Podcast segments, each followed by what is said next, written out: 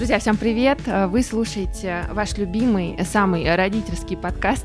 Он называется «Мама Каст». Я его ведущая, меня зовут Аня Ковалева. И здесь я зову в гости и классных экспертов, которые помогают мне больше понять про тему родительства, и классных мам, которые помогают мне больше понять про жизнь. С ними я разговариваю об опыте, спрашиваю у них где-то советов, где-то просто жалуюсь, а где-то вдохновляюсь.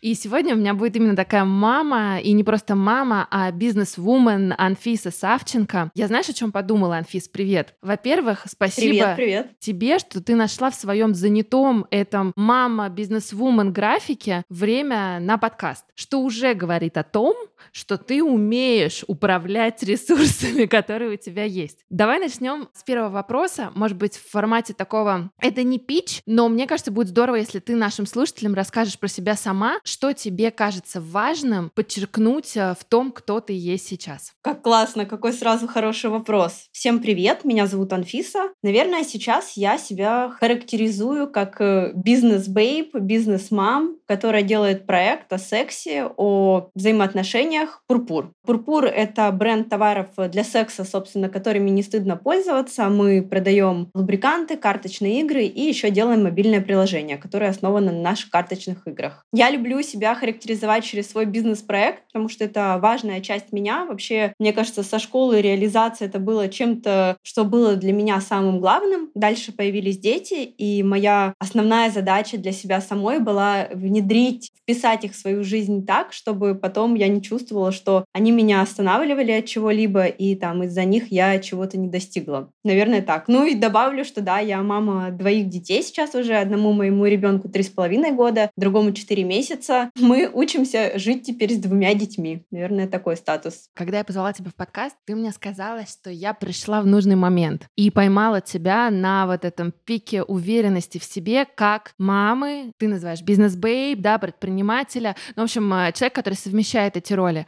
Можешь про это рассказать?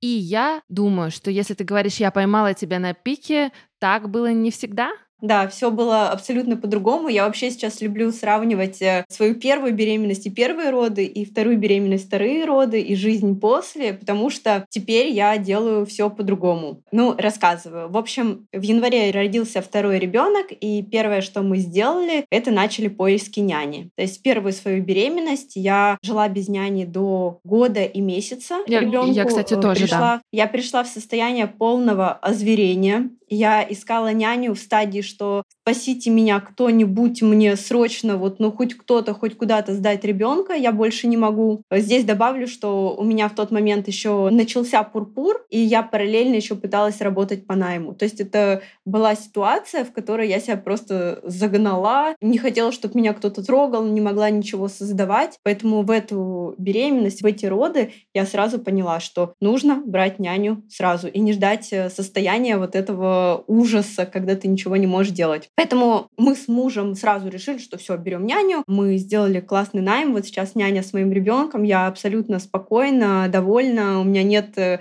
ощущения, что вдруг там что-то не так. Я полностью с тобой на этом подкасте, и это то, чем я сейчас э, горжусь и радуюсь, потому что Ребенок все еще довольно маленький, ему 4 месяца, но тем не менее я уже могу вести свою бизнес-бейб жизнь. Я хожу на плавание, на пилатес и занимаюсь работой. Да, не 12 часов, как, может быть, мне хотелось бы, хотя с детьми, мне кажется, это все равно очень много времени, но все равно у меня выходит э, чистого времени на работу 4-5 часов в день, вот, и я этому очень радуюсь. В общем, если саморизировать все это, самое классное, что я сделала для себя вот сейчас, это я взяла няню. Этому очень радуюсь. Класс. Просто, знаешь, еще такое ощущение, может быть, для кого-то это было очевидно, но для меня я росла в семье, где воспитанием меня, моей сестры занималась бабушка. И с первым своим ребенком для меня был шок, что оказывается не всегда так бывает, и что бабушка приедет на две недели, а потом она улетит, а останешься ты, твои дети, твой бизнес, твой муж, твой быт, который нужно организовывать. И что с этим делать? Мне семья моя говорила, ну мы же детей как-то вырастили, все нормально было, но я потом поняла, что все было вообще по-другому. То есть мы жили в маленьком городе, очень много родственников, ты просто скинул своего ребенка одному родственнику, другому, и в целом, ну, у тебя больше пространства для маневров и для своих э, дел. А мы находимся в Польше, у нас тут только начинают появляться друзья, у нас тут э, нет родителей рядом, ну и, соответственно, тебе нужно надеяться на самого себя и на то, как ты организуешь свою жизнь. Это для меня было открытием большим. Прозвучала музыка, а значит, пришло время рассказать про партнера этого выпуска «Мама Каста». Сейчас, уже находясь пару месяцев в терапии, я понимаю, что мне, моим друзьям в детстве не очень рассказывали, как и зачем отстаивать свои границы. И почему, в принципе, не так важно быть хорошими для других, а самое главное — быть хорошими для себя. Скорее наоборот. Мне кажется, что мое поколение учили быть где-то скромнее, где-то не выделяться, быть э, удобными. Наверное, вот это слово здесь можно употребить. В воспитании своего ребенка, моего сына Марка, я стараюсь на личном примере показывать ему, что можно выбирать себя, что можно делать то, что ты хочешь. И самое классное — это быть свободным и счастливым. Это очень банальная фраза, но мне кажется, это правда работает. Счастливая мама, счастливый ребенок. Если у вас, как и у вообще многих родителей, вы здесь точно не одни, в общем, если у вас есть вопросы по поводу себя, своих детей, то мне кажется, кажется, что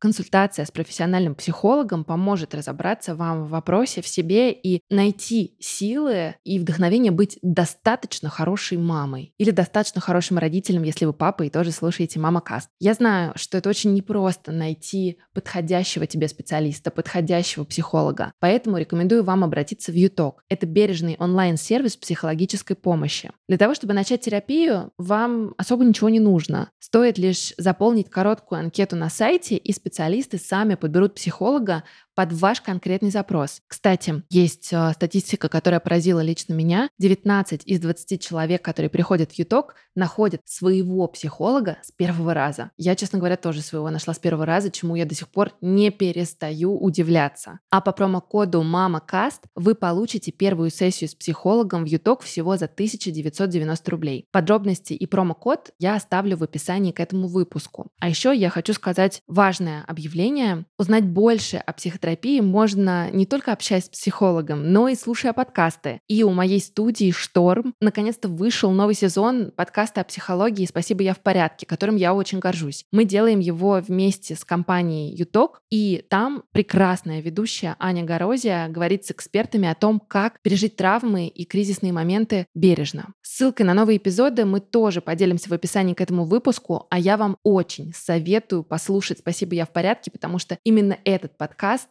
поддерживает меня в турбулентные и трудные времена, в которые мы с вами все каким-то образом попали. Мы возвращаемся к эпизоду, а я еще раз напоминаю, что все ссылки я оставлю в описании к этому выпуску.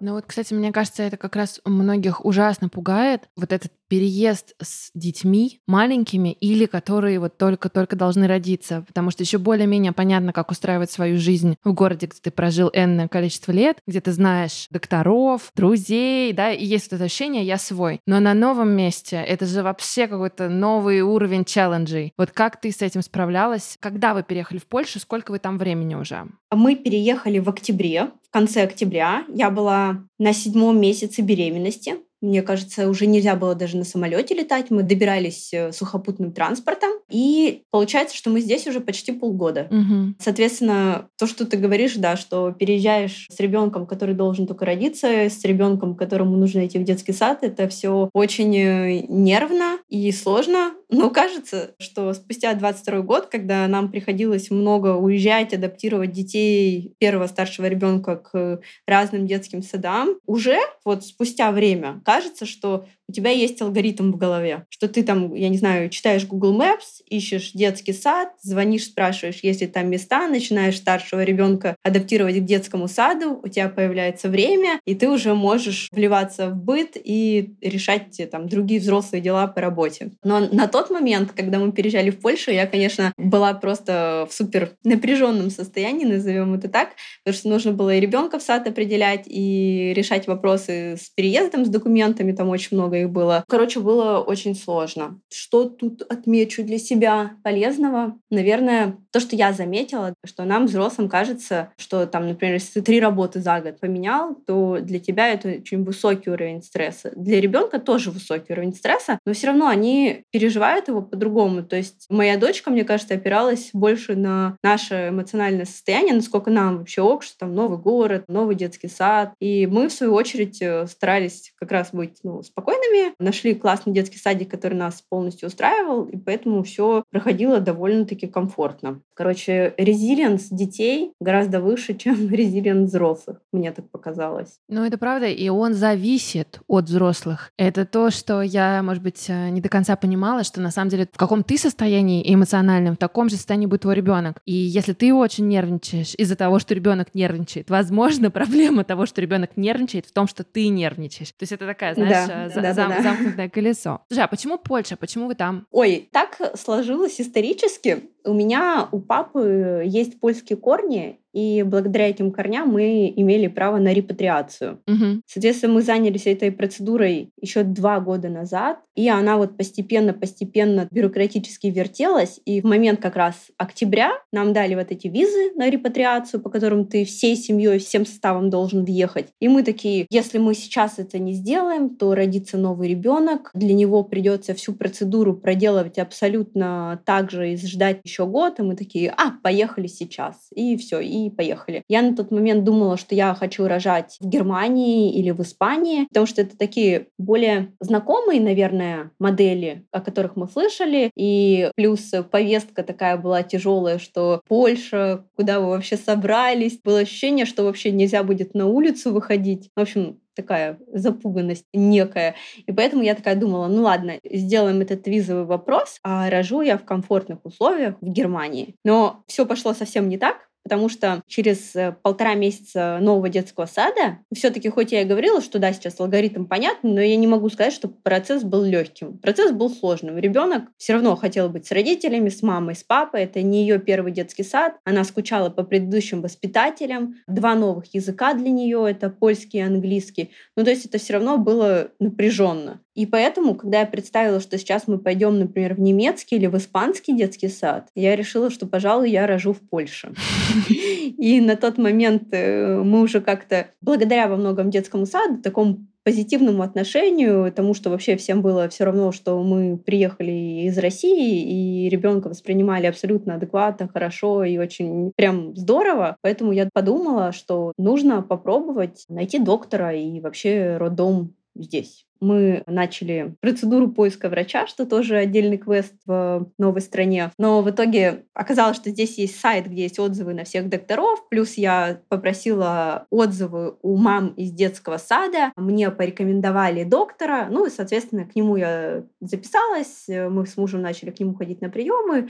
Ну и, и впоследствии я и рожала в том роддоме, где он работает. Про это тоже сейчас расскажу. А первый ребенок у тебя родился в России? Да, в Москве. То есть у тебя, получается, есть опыт и родов в России, и родов в Польше. Да, это, это отличается, так. это также, потому что процесс один.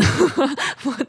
Как обстоятельства? Расскажи об этом. Я бы сказала, что сильно отличается. Тут, конечно, нужно делать ставку, что у меня была первая беременность, и я, знаешь, была больше не то чтобы застрессована, но такая, что все, там надо ходить к врачу, сдавать анализы, все, я беременна, ла-ла-ла.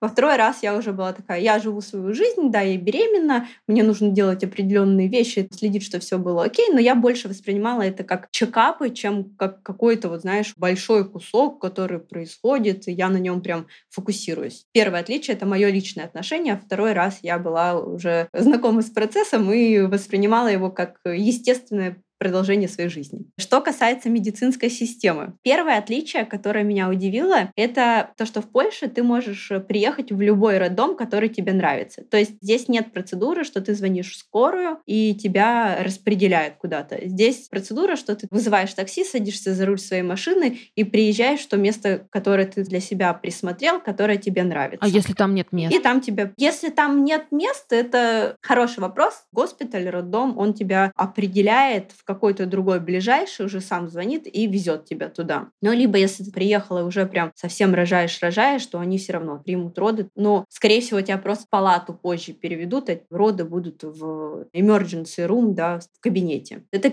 первое большое отличие. Меня оно сильно удивило, потому что как-то, мне кажется, в России, ну, сейчас особенно, стараются заключить контракт с доктором, с конкретным роддомом, а, именно туда Но... поехать. То есть это прям такое вот организованное событие. Здесь элемент спонтанности Вау. больше. Прикольно.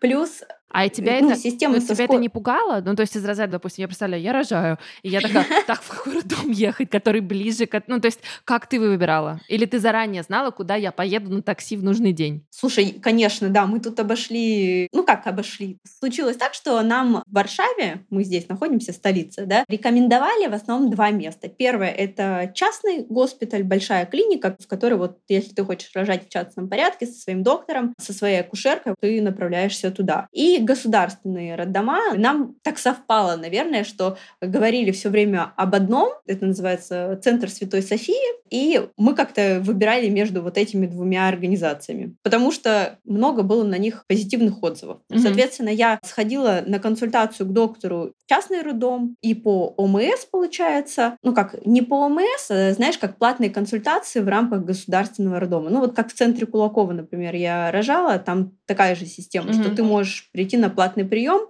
а если, например, ты жил в регионе, у тебя что-то серьезное, то тебе дают направление, и ты уже по ОМС тоже в этом же центре центре Кулакова. В общем, здесь похожая система. Мне очень понравился центр Святой Софии, на удивление, Потому что, ну, казалось бы, да, частное, но все должно быть лучше, там у тебя суперсервис, я не знаю, брокколи лосось, которые тебе подают вместо какой-то стандартной больничной еды, госпитальной. И все. Я эти два места посмотрела, мне показалось, что мне нравится государственный вариант, но он какой-то прям классный. То есть там, знаешь, бывает, что ты пришел, например, и видишь, что, ага, вот эта частная клиника, и там все по-другому. Там отношение другое, там тебе уровень экспертизы докторов больше нравится. Здесь такого не было. Здесь э, я не понимала даже, ну, собственно, чем государственный отличается от частного. Угу. Поэтому я Правильно я понимаю, думаю... что роды, получается, были бесплатные? Ну, по страховке. Да, то есть мы здесь э, купили государственную страховку, обязательно медицинское страхование местное. И все, просто приехали в день X, зарегистрировались, мест не было.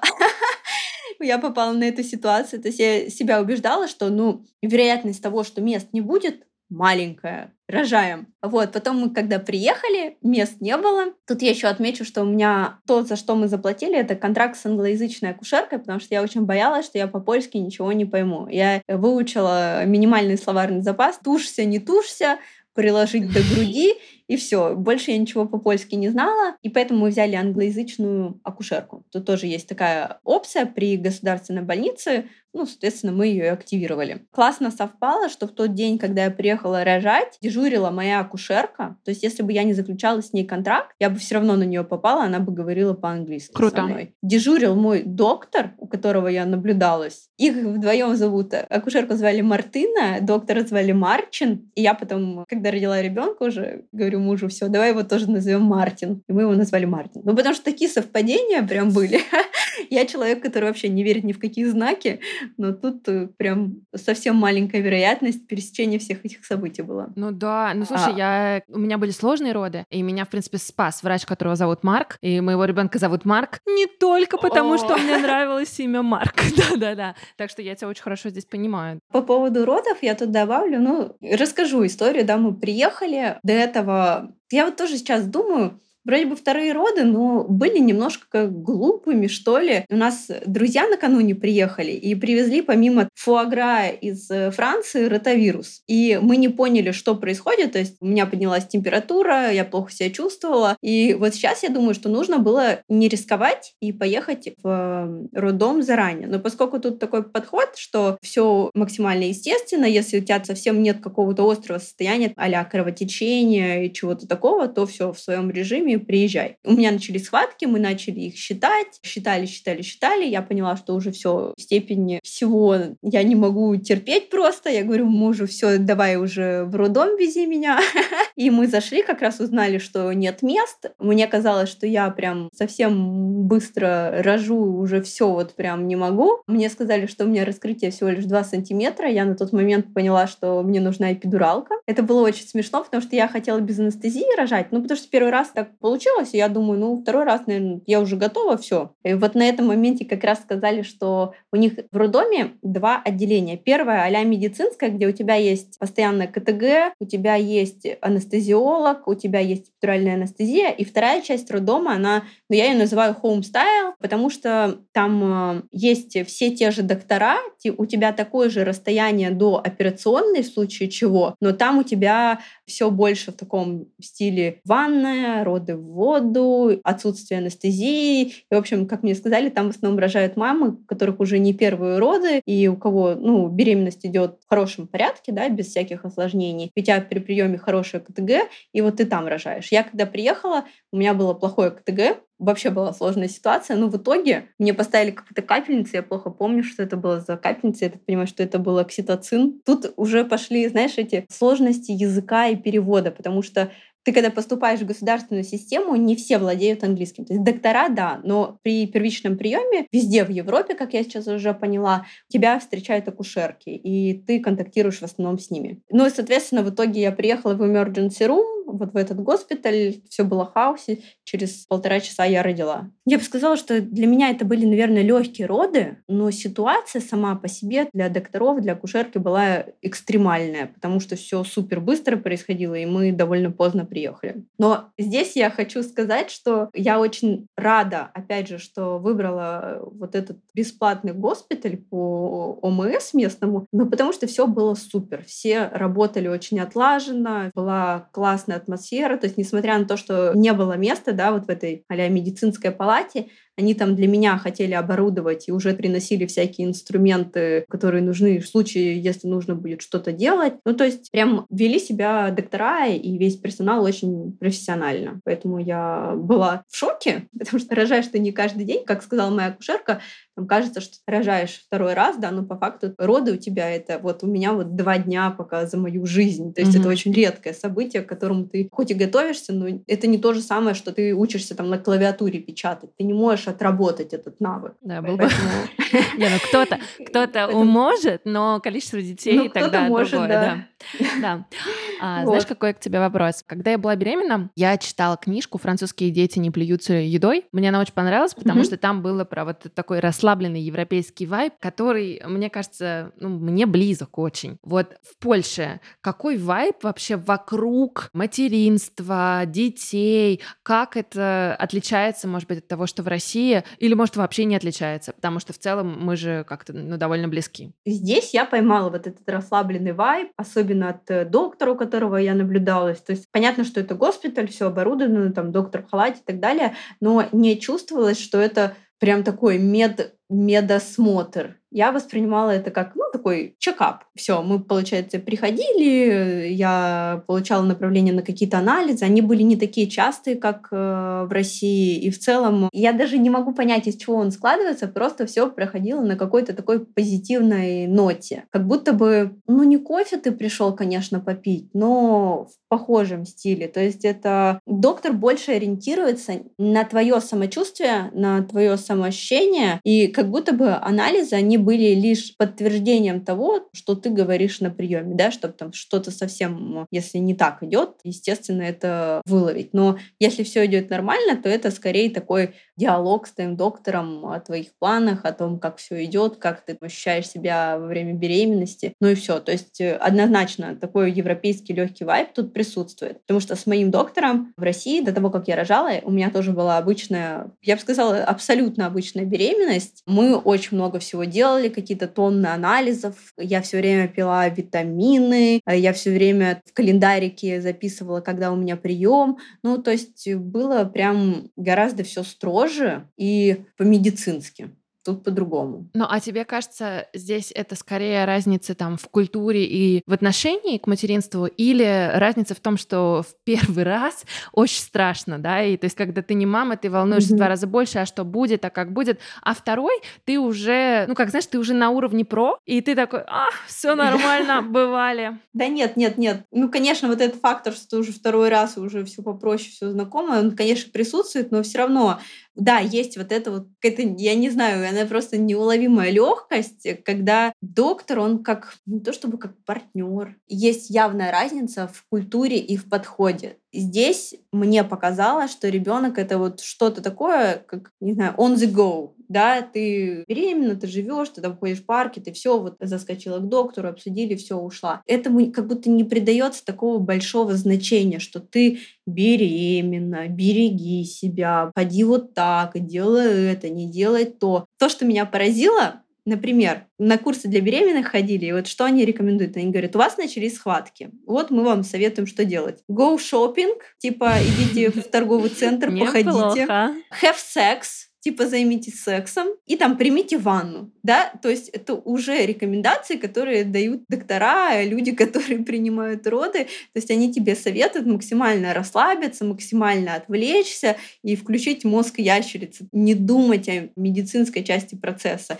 И мне кажется, что это вот рекомендация с курса для беременных, она прям сильно показывает, демонстрирует ситуацию и отношение к родам. А вот э, в России я тоже ходила на курс для беременных, там все было тоже так строго прям дышим, не дышим, как дышать, как не дышать. Ну, то есть тоже хороший подход, но он просто более такой, знаешь, как мы отличники делаем все на 5 с плюсом. Здесь подход мы расслабились, отключаем мозг, потому что ну, такой подход у них, что это что-то естественное у тебя на подкорке заложено, как что нужно делать. Тебе вот нужно просто отдаться мозгу ящерицы, и все как бы нормально пройдет. Понятно, что я сейчас говорю, сделаю такую пометку, что обсуждаем именно ситуацию, когда роды естественные, обычные, нет никаких осложнений. Если тут какие-то сложности, еще что-то, то врачи тоже одевают халат, и у них такой же строгий ответственный подход. Но в большинстве случаев, 98%, когда все хорошо, то у тебя вот политика go have sex, go shopping и примите ванну. Слушай, а ты не знаешь, в Польше какой длины декретный отпуск? Возможно, я не знаю, ты, может быть, просто с кем-то общалась, кто рассказывал. Слушай, я ничего не знаю. Мне казалось, что тоже довольно продолжительный, то есть не как в США, не, точно не три месяца, не четыре, но мне кажется, я не буду врать. Почему-то мой мозг говорит, что год-три года. Угу. Но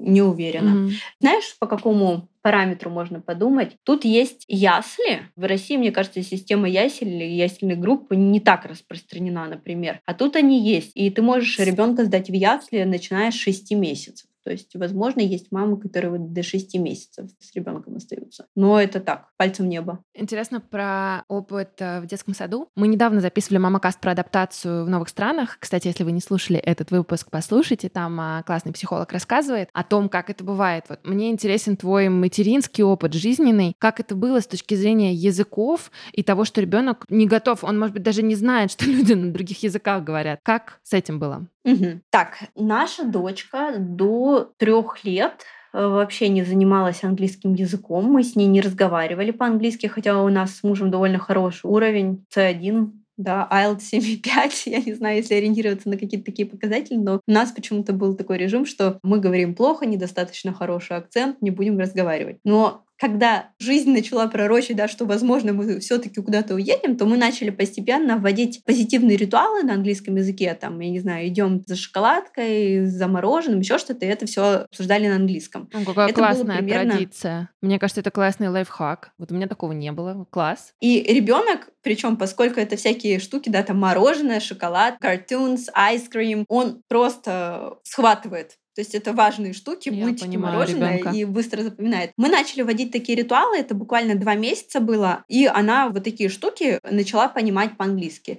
Дальше мы приехали в Польшу, получается, привели ее в англо-польский детский сад, и естественно, что хоть она и знала про мультики мороженое, это 2% от того, что там нужно в детском саду. Ну и, и все. Соответственно, в целом дальше адаптация в плане языка, наверное, для нас, как для родителей, не сильно отличалась. Ну, в плане того, того, что ребенок просто хотел, чтобы мы были где-то рядом какое-то время. Тут знаешь, что добавлю? Я поняла, что есть, мне кажется, два лагеря. Мам, пап, вообще философия, что первые говорят, ты должен привести ребенка в детский сад и сбежать, и да, ребенок будет кричать, но типа this is life, типа вот так задумано. И второй лагерь — это что ты должен походить какое-то время, быть рядом, ждать в раздевалке. Если ребенок захочет обнять, ты должен быть рядом, и постепенно вот он на больше-больше количество часов остается. Мы люди из второго лагеря, которые адаптировали ребенка постепенно. То есть э, приходили с мужем вместе с ней в детский сад, она шла в группу, какие-то моменты она могла выбежать, мы там рядом, и она знала, что мы, короче, что все хорошо, и она там не навсегда, да, мы не отправили ее жить в детский сад. Это первая часть. То есть здесь отличие от того, как мы к российскому садику ее адаптировали, не были. А в плане языка,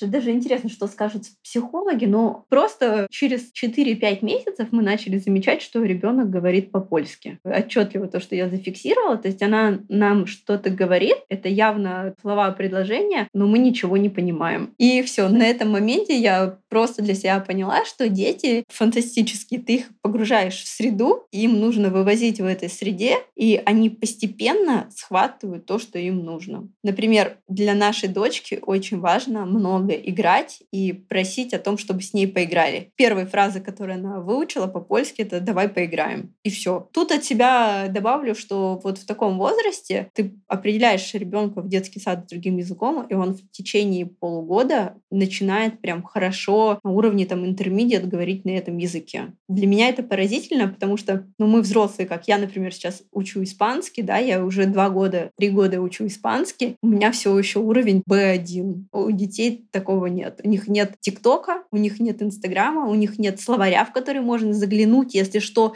или там Google Translate, пересмотреть это слово. Они просто несколько раз повторяют, улавливают его и запоминают по-настоящему. А вот э, мы взрослые такие, а, еще раз загуглю, и все, типа, мозг э, не запоминает. На диване полежу.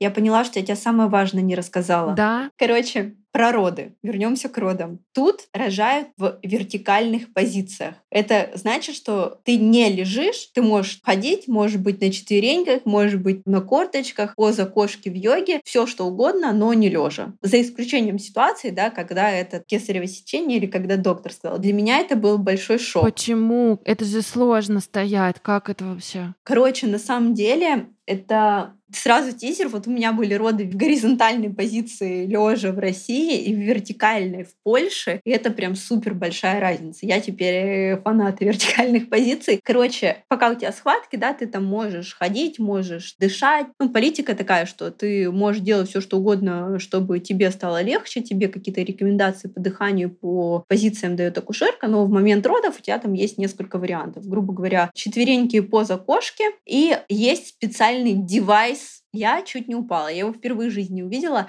Короче, это как типа табуретка, как деревянный стульчик, да, очень низкий. И у него как будто нет, ну не то чтобы дырка в нем, стульчик в форме полумесяца, я бы назвала его так. И ты на него садишься, ну и, грубо говоря, ты тужишься, и вот акушерки обучены доставать твоего ребенка. И то есть Какой ты сидишь плюс? или ты стоишь? Как это технически? Да, да, ты сидишь. Либо, может быть, ну вот у меня все быстро происходило, я не выбирала, я сидела. Кто-то там э, в позе кошки. И большая разница я тебе скажу почему. А, во-первых, потому что ты практически весь процесс родов можешь ходить и двигаться. Когда ты двигаешься, делаешь какие-то легкие движения тазом, еще что-то, тебе проще. У тебя не такой уровень боли, не так сильно схватки ощущаются. А потом, когда ты рожаешь, то логика в том, что действует гравитация. Я какой-то мем видела даже, что когда ты рожаешь лежа, тебе нужно выталкивать ребенка своими мышцами, да, но ты лежишь, и тебе как бы сложно, ты больше усилий должна должна приложить. А когда ты сидишь, то ребенок уже направлен вниз, то есть есть его вес, есть гравитация, и все это как-то вот как будто проще становится. Офигеть. Короче, мне реально было проще. Офигеть. Это прям, я пытаюсь, я зависла, потому что я пытаюсь представить. вот. Они, по-моему, я поищу, могу тебе так тоже скинуть ссылку. Там табличка разные позы, вертикальные позиции и какие бывают. И, по-моему, даже ссылку на YouTube нам скидывали. Там без медицинских подробностей, ну просто как а грубо говоря, как туториал по йоге, да, показывают, как ты можешь стоять, сидеть. И э, что самое интересное, весь персонал, они как бы заточены на то, чтобы помочь тебе найти вот удобную свою позу. Потому что мой самый главный вопрос был, ну, я не знаю, вот я типа первый раз лежала, я могу лежать. Что мне делать? Как я пойму, как мне удобно? Как я пойму, как лучше? Мне сказали, все, не переживай, в процессе мы тебе все покажем, все расскажем. И это было классно и прям супер комфортно. Рекомендую. Нативная интеграция родов в Польше, да. Слушай, знаешь, какой к тебе вопрос про переезды и нянь? Я знаю, что вы не только в угу. Польше жили, была и Армения, и Таиланд, да, угу. и Россия. И в каждом месте получается, что у ребенка был новый проводник в этот мир. Как, во-первых, ты их искала, а во-вторых, как вообще ребенок реагировал на то, что у него в каждой новой стране при всем уровне стресса, который есть, еще и новый человек рядом. Хороший вопрос. Давай расскажу. Тут на самом деле очень сильно культурные всякие штуки прослеживаются. Начнем с Армении. В Армении большой культ детей. Там обожают детей. Все люди вокруг любят детей. И я первый раз попала в такое общество и была в большом шоке. Пример. Гуляем мы по парку, рядом упал ребенок. Ну, то есть я не прям видела, да, что он падает, но смотрю, лежит на земле. Все хорошо, травм нет, все хорошо. Подходят мужчины, вообще незнакомые, они поднимают этого ребенка, они оттряхивают, и там, ну, понятно, идет мама, и все. Но они на меня смотрят, типа, ты была рядом, и ты не подняла ребенка. Это вообще как? И там это во всем прослеживается. Или там ты идешь куда-то с ребенком гулять своим, стоят там цветочные лавки, ребенку дарят обязательно цветочек. Ты идешь возле кондитерского магазина с чупа-чупсами, ребенку дарят чупа-чупс. Ну, они обожают детей. Это было очень приятно, такое, знаешь, ощущение, что мир безопасный, и все вокруг тебя любят. Я знаю, что кто-то из мам, наоборот, не любит такое, чтобы там к ребенку подходили, как-то с ним поздоровались, взаимодействовали, но мне было это очень... Э, у меня это откликалось, потому что такое ощущение, знаешь, э, может быть, повсеместного детского лагеря, в котором дети — это супер. Это Армения. В Армении няни у нас не было, потому что мы там совсем короткое время были. Потом мы переехали в Таиланд. В Таиланде мы провели где-то 4 или 5 месяцев, там у ребенка была няня. В Таиланде тоже любят детей, но там отношение, что ребенок — это что-то вот такое возвышенное, и взрослые, слуги, наверное, слово не очень хорошее, но такой вот а такой персонал, став состав ребенка, который помогает делать для него все, абсолютно все. И вот у нас была тайская няня, и, например, самая такая у меня отложившаяся в голове ситуация, ребенок кушает рис, в определенный момент рисинки падают на пол. Няня собирает каждую рисинку. Ребенку нравится, что за ним собирает каждую рисинку. Она просто берет ложку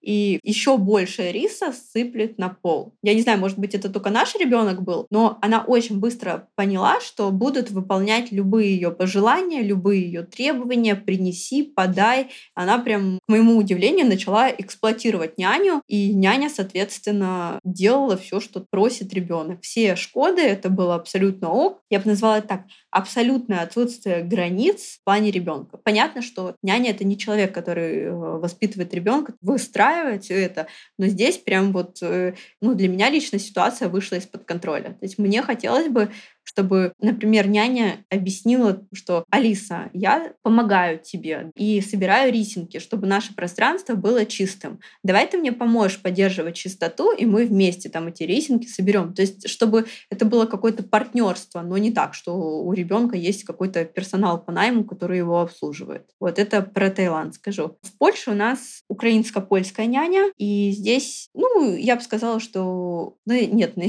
сложно сказать. Я бы сказала, что у нас няня образования. Она работала в польских семьях, поэтому такой более польский подход. Соответственно, объяснение ребенку по поводу порядка, еще чего-то, но в довольно мягкой форме. То есть няня — это не указка, которая это не делает, то не делает, это не играет, это не играет. Скорее такой вот проводник, который помогает ребенку заниматься делами еще интереснее и следит за безопасностью. Слушай, вот судя по тому, что ты рассказываешь, у тебя было много опыта не только работы с нянями, но и найма этих нянь. Я уверена, нас многие слушают, и ты начала с того, что, ребят, первое, что я сделала, наняла няню. И вот, допустим, человек такой, класс, тоже хочу. Или там, ну, есть такая, да, финансовая возможность, все поддерживают и, и так далее. Вот как к этому подступиться? И если у тебя, может быть, какие-то собственные выработанные лайфхаки по тому, на что стоит обратить внимание при найме няни? Да, во-первых, начну с того, что это морально сложный процесс. Я прям очень хорошо понимаю, что когда у тебя особенно маленький ребеночек, который не разговаривает, у тебя куча эмоций, что типа, ну как я его отдам кому-то? И вот в этот момент важно начать проводить интервью. Потому что до того, как ты начал проводить интервью, у тебя есть абстрактная какая-то сущность, что никто не позаботится, есть только я и все. Но как только ты начинаешь общаться с людьми, как правило, в 95% случаев ты понимаешь, что это прекрасные, добрые люди, у которых был опыт взаимодействия с детьми, и все будет нормально. Когда ты видишь конкретных людей, у тебя вот этот барьер, что только я и никто другой, он ломается. Это первое. Второе. Где я искала своих нянь? Очень простым способом, на самом деле, деле,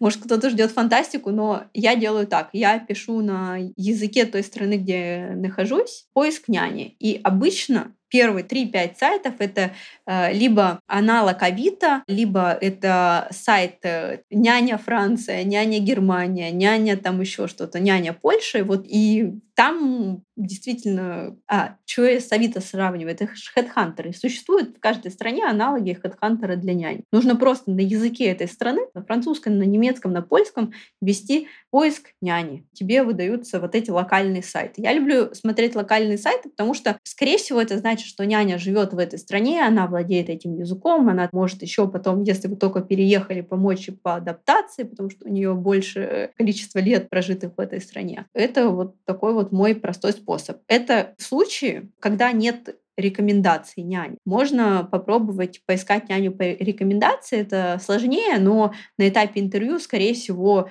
получится легче и проще. Потому что кто-то из знакомых посоветовал, значит, наверное, уже все нормально будет. Где можно искать рекомендации? Это детские сады, потому что, как правило, там, ну, например, в детском саду есть, я не знаю, как в российском детском саду, но вот у нас, например, есть директор сада, у нее много родителей, и она знает, у кого из родителей, когда была няня, когда ребенок подрос, от нее отказались, ну и так далее. То есть вот это второй способ по рекомендациям. А можно я сюда еще а, добавлю? Третий я... способ. Да, можно добавлю? Я просто ага. недавно разговаривала с девочкой, и она мне сказала, что они вообще нашли няню в детском саду. То есть это воспитательница, потому что детский сад там на какое-то определенное время, и она иногда к ним приходит, подрабатывает выходные, вечерами, и она супер благодарна, потому что ей правда нужна подработка, но это вот человек, который профессионально обучен а, работать с детьми. Мне тоже очень понравился этот лайфхак, потому что, мне кажется, не всем приходит мысль в голову, что можно спросить у воспитателя или преподавателя в школе или как-то так. Может быть, у старших детей. Ну да, да, и ты сразу сразу профи получаешь, получается.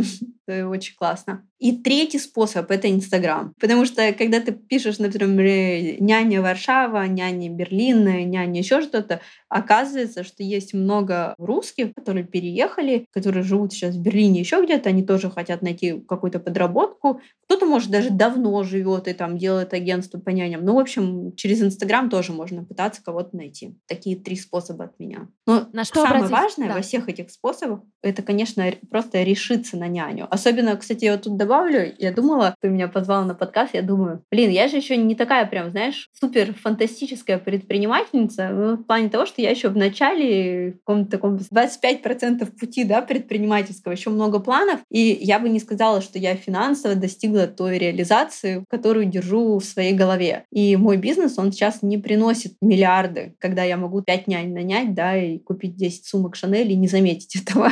То есть, наоборот, мы сейчас все реинвестируем, всю нашу прибыль, и поэтому у меня не сказать, что какая-то фантастическая зарплата. Я бы сказала даже, что большую часть своей зарплаты я отдаю на оплату няни. И, Слушай, а сколько э, стоит ня- и... няня примерно, и если тебе комфортно поделиться? Конечно, конечно. 1200 долларов. Это в месяц? Да. А сады? Это а... full-time няня. Full-time. А сады платные, бесплатные? Сады есть государственные, они какие-то символические деньги стоят, и в них можно попасть. То есть у меня вот тут знакомая буквально приехала недавно, пошла в детский сад, и ребенка сразу приняли. Я удивилась, потому что не было никакой очереди. Но у нас ребенок ходит в частный сад. Частный сад стоит 800 долларов. Это, ну, как стандартный сад с 9 до 6, все питание включено. Почему мы решили в частный детский сад сдать? Если честно, просто потому что когда мы приехали, мы вообще не понимали госсистему, как что устроено. И с частным садом казалось, что это более простая схема. То есть ты заключил контракт, заплатил деньги, и все, твой ребенок в детском саду. Возможно, если бы я знала, как что там организовано, и что в государственный сад сдать проще, я бы сдала в государственный сад, потому что они тут тоже довольно хорошие. А со скольки лет школа? С трех до шести у них называется пшет-школа. Туда все должны ходить. Это как э, подготовительная школа перед школой. И там с 6-7 лет начинается школа уже. А важно, в какой ты ходишь сад для того, чтобы понять, в какую школу тебя возьмут? Или это не связанные вещи? Я пока не знаю, если честно. Это очень актуальный вопрос. Мы тоже с мужем обсуждаем. Типа, а мы будем вообще где всю жизнь жить? Ну или не всю жизнь, там, ближайшие 5-10 лет. Если мы хотим, например, в Берлин переехать, то, может, уже надо это делать, потому что ребенок немецкий должен выучить. Ну, в общем, со школами это такая, пока я поняла, следующая ступень ступени родительства. Мы еще пока не взобрались на нее, но уже понимаем, что вот она перед нами начинает стоять, маячить. Давай немного про профессиональную реализацию поговорим. Ты себя определяешь как бизнес-бейб. И это интересно, потому что, знаешь, ну, можно говорить бизнес-вумен, да, там, но вот у тебя это бизнес-бейб. Что ты в это вкладываешь? Почему ты именно вот такую штуку придумала для себя? Я, знаешь, для меня, наверное, образ бизнес-вумен — это когда ты в строгом платье идешь работать в гигантскую корпорацию, которую ты уже создала, а я пока еще, можно сказать, учусь быть предпринимательницей. Я долгое время провела как раз в корпорациях, работая по найму, и мне не хватало в них какого-то вот такого вот вайба фана, самореализации. И вот в моем вот этом образе бизнес-бейб это ты совмещаешь и бизнес-сторону, и бейб, это что-то такое вот крутое, прогрессивное, модное, неординарное, аутентичное и легкое. То есть мне нравится, знаешь, предпринимательство это не легкая штука, но мне нравится думать и то, на чем я концентрируюсь, вообще, почему меня это так привлекает. Это некий уровень свободы, которым ты начинаешь обладать. То есть ты, грубо говоря, устанавливаешь правила для себя и для своих людей. То есть вот, например, сейчас я четко поняла, что мне важно заниматься спортом. Да? Я могу пойти заняться спортом в рабочие часы няни, ни до, ни после. И я могу установить для себя вот такой вот график, который мне удобен. В корпорации это было бы сделать сложнее. И еще важный факт, фактор, я могу для своих людей, которые со мной работают, тоже организовать такой комфортный график. У нас есть штука, называется Дни пурпурной энергии. Это когда раз в месяц ты можешь просто сказать, что все, я забиваю на все, и я ухожу там, и выбираешь себе какое-то занятие. Плавание, маникюр, массаж. Кто-то у нас на гвоздях стоял, кто-то на аэрополотнах катался, кто-то татушки делал. То есть ты можешь тоже создавать вот такую культуру. Мне нравится вот это определение своей предыдущей корпорации, кстати, свобода через ответственность. То есть это такая такая вот максимальная реализация свободы через ответственность, когда ты имеешь возможность добавить в свой рабочий день вот каких-то вот таких вот классных штук. Поэтому Но ты мне писала, что ты не, вер, не веришь в систему баланса, что всегда что-то проседает. Можешь про это немножко рассказать? Да, могу рассказать. Я не знаю, может быть, это у меня только так. Когда я стараюсь все сбалансировано, да, вот, кстати, вот интересный момент, у меня сейчас довольно сбалансированная жизнь. То есть я занимаюсь спортом 3-4 раза в день, у меня есть э, няня, поэтому я там до 6 вечера могу заниматься работой, только вот грудное вскармливание не могу делегировать. То есть у меня довольно все сбалансировано. Но за счет того, что у меня так все сбалансировано, я вот прям себя сейчас ловлю на мысли, блин, а мне так хочется упороться по работе, вот прям, знаешь, э, забить на спорт, просто детей еще больше спихнуть на няню, и там, например, вот я хочу затащить вот такую задачу, для меня это важно. Вот я бы сказала, что сейчас я внутренне ощущаю, что у меня работа проседает. Мне хочется дать ей больше своей энергии. Как только я дам больше энергии своей работе, скорее всего, у меня просядет спорт. И это, знаешь, такой какой-то для меня такой процесс вечного жонглирования, что на своем колесе, на каком углу колеса ты даешь больше. Вот в какие-то моменты это для меня, да, в какие-то моменты я даю больше энергии спорту, как сейчас мне там важно было восстановиться после родов, чтобы моя спина не болела, чтобы я не чувствовала себя бабуськой. Но сейчас я чувствую, что я по спорту прям продвинулась, что все хорошо, и вот можно тут расслабиться. А вот по работе можно напрячься. И это такой вот вечный процесс спрашивания себя, где ты сейчас хочешь дать больше, а где, наоборот, меньше. На колесе, наверное, мне скучно. То есть вроде все сбалансировано, но не то. У меня, знаешь, какой еще вопрос родился? Ты делаешь бизнес с кофаундером Леной. Мы с ней тоже знакомы. Да. У Лены нет детей. И это же вообще другой мир. Потому что, вот, например, я тоже делаю бизнес с кофаундером, Костя его зовут. У Кости нет детей. И, знаешь, я часто чувствую, что мне нужно как будто бы некоторые вещи ему пояснить, что там, ну, я вот, вот сейчас не могу. И как бы я много работаю, правда. Но это же всегда есть такая история, что только человек, у которого есть дети, поймет, каково это жить с ребенком. Как вы про это разговаривали. И вообще, когда у тебя вот второй ребенок особенно, да, появился, вы как-то с Леной друг другу объявляли, Лен, типа, ты окей или не окей? Как это было? Расскажи. Классный вопрос. Я тут отмечу, что Лена очень эмпатичная. Она очень... Знаешь, вот к Лене не могу применить слово осознанное, потому что оно сейчас имеет такой, знаешь, некий вайб ну, чего-то такого эфемерного, ну, на мой взгляд, и не систематичного. Лена, она очень мудрая. В эмоциональном плане она очень прокачанная и взвешенная, и прям богиня контроля своих эмоций. Поэтому она очень, мне кажется, хорошо может понять, что такое жизнь с ребенком. Это первое. То есть она сама по себе такой человек. А второе, у нее сейчас у бойфренда есть ребенок. Часть времени живет э, с папой, часть времени с мамой. Там такой процесс менеджмента ребенка, поэтому Лена сейчас представляет, что такое, когда у них ребенок. И она мне говорит: у меня был на выходных ребенок в понедельник. Все, не пиши мне пока. У меня кофе, у меня собака, у меня там офис. Я хочу притереть ноутбук и просто остаться в покое. Это первая часть, что она все-таки понимает, что это такое. Мне повезло в этом плане. А второе, Лена очень любит work-life balance. То есть она говорит, я не понимаю, зачем мне бизнес, зачем мне вот это вот все, если я не могу вечером пойти, не знаю, и два часа готовить хлеб в своей хлебопечке. То есть для нее важен вот этот баланс того, что мы что-то делаем, чтобы зарабатывать, делаем что-то крутое, эмоционально вот в это вкладываемся, но при этом, если это не дает возможности заниматься чем-то таким вот, мне кажется, она любит, э, знаешь, как английское слово есть классное в этом, crafts, то есть она такая вот, э, она там любит шить, любит делать хлеб. Ремесленница. Ремесленница, да, Лена, она такая в душе ремесленница. Для нее вот эта вот часть ремесла, она наполняющая. Поэтому она очень хорошо понимает,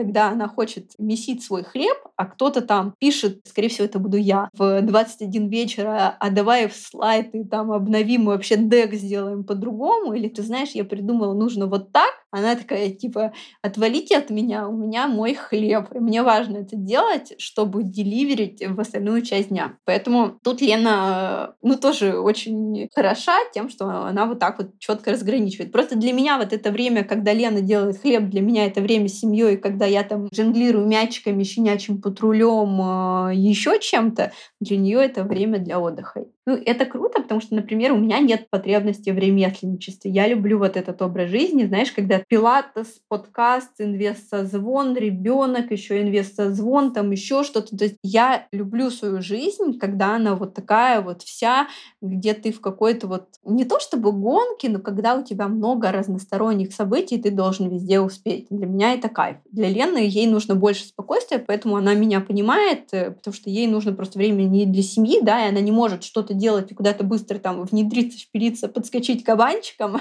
потому что у нее есть свои какие-то дела. Она не лютый воркохолик, который там вот в любой момент пишет по поводу работы. Поэтому а как ты отдыхаешь? Ну, как ты, у тебя бизнес, двое детей. Все равно переезд и новая страна, это же тоже много сил забирает. Как ты в этом отдыхаешь? Я недавно видела мем, Говорю на мемном, где девушка, написано «спа, когда у тебя нет детей». И девушка лежит в цветочной ванне, и там везде цветочки плавают. И спа, когда у тебя есть э, дети. И просто девушка сидит в кресле у стоматолога, и у нее там 100-500 всего во рту.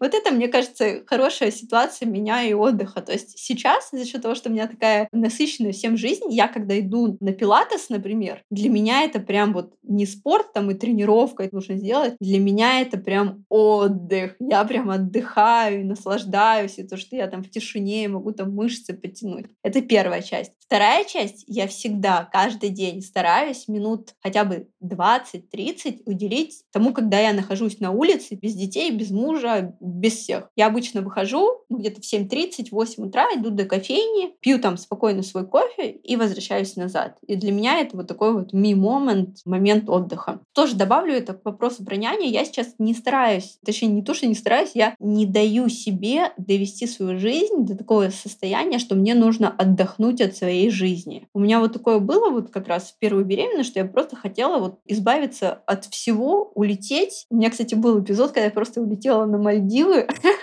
потому что я поняла, что я не могу по-другому. Я стараюсь до такого не доводить. То есть я стараюсь, чтобы каждый день, вот как ячейка, да, из которой строится жизнь, чтобы в нем в каждом был какой-то микромомент отдыха для меня, чтобы вот продолжать бежать марафон. Превентивный отдых. Превентивный отдых, да, да. Вот я сейчас стараюсь вот этим принципом пользоваться, и мне хорошо. Я прям чувствую, что я люблю и работу, и семью, спорты свои, и вот чувствую себя счастливо. Какие неожиданные открытия ты сделала о себе, став мамой? Мне кажется, что я удивилась, что я настолько заботливая, потому что я была человеком, который такой, дети, пожалуйста, только не это. Не нужны мне никакие ваши дети, что это такое. А когда появился первый ребенок, у нас родилась моя дочка Алиса, я поняла, что это прикольно, и, и во мне оказывается столько любви и столько какого-то понимания и терпения, желания показать мир таким, наверное, ну не так, что прям таким, как я вижу, да, его, но скорее показать, какие крутые штуки есть в этом мире. Поэтому я открыла себе чакру заботы. А еще ты говорила, что у тебя есть собственный рецепт вот такого ежедневного счастья, это делать в моменте. Можешь mm-hmm. про это тоже рассказать, то что это не очевидно для всех. Что значит делать в моменте практически, когда особенно у тебя куча обязательств, детей, а, звонков и всего остального. Что ты делаешь в моменте?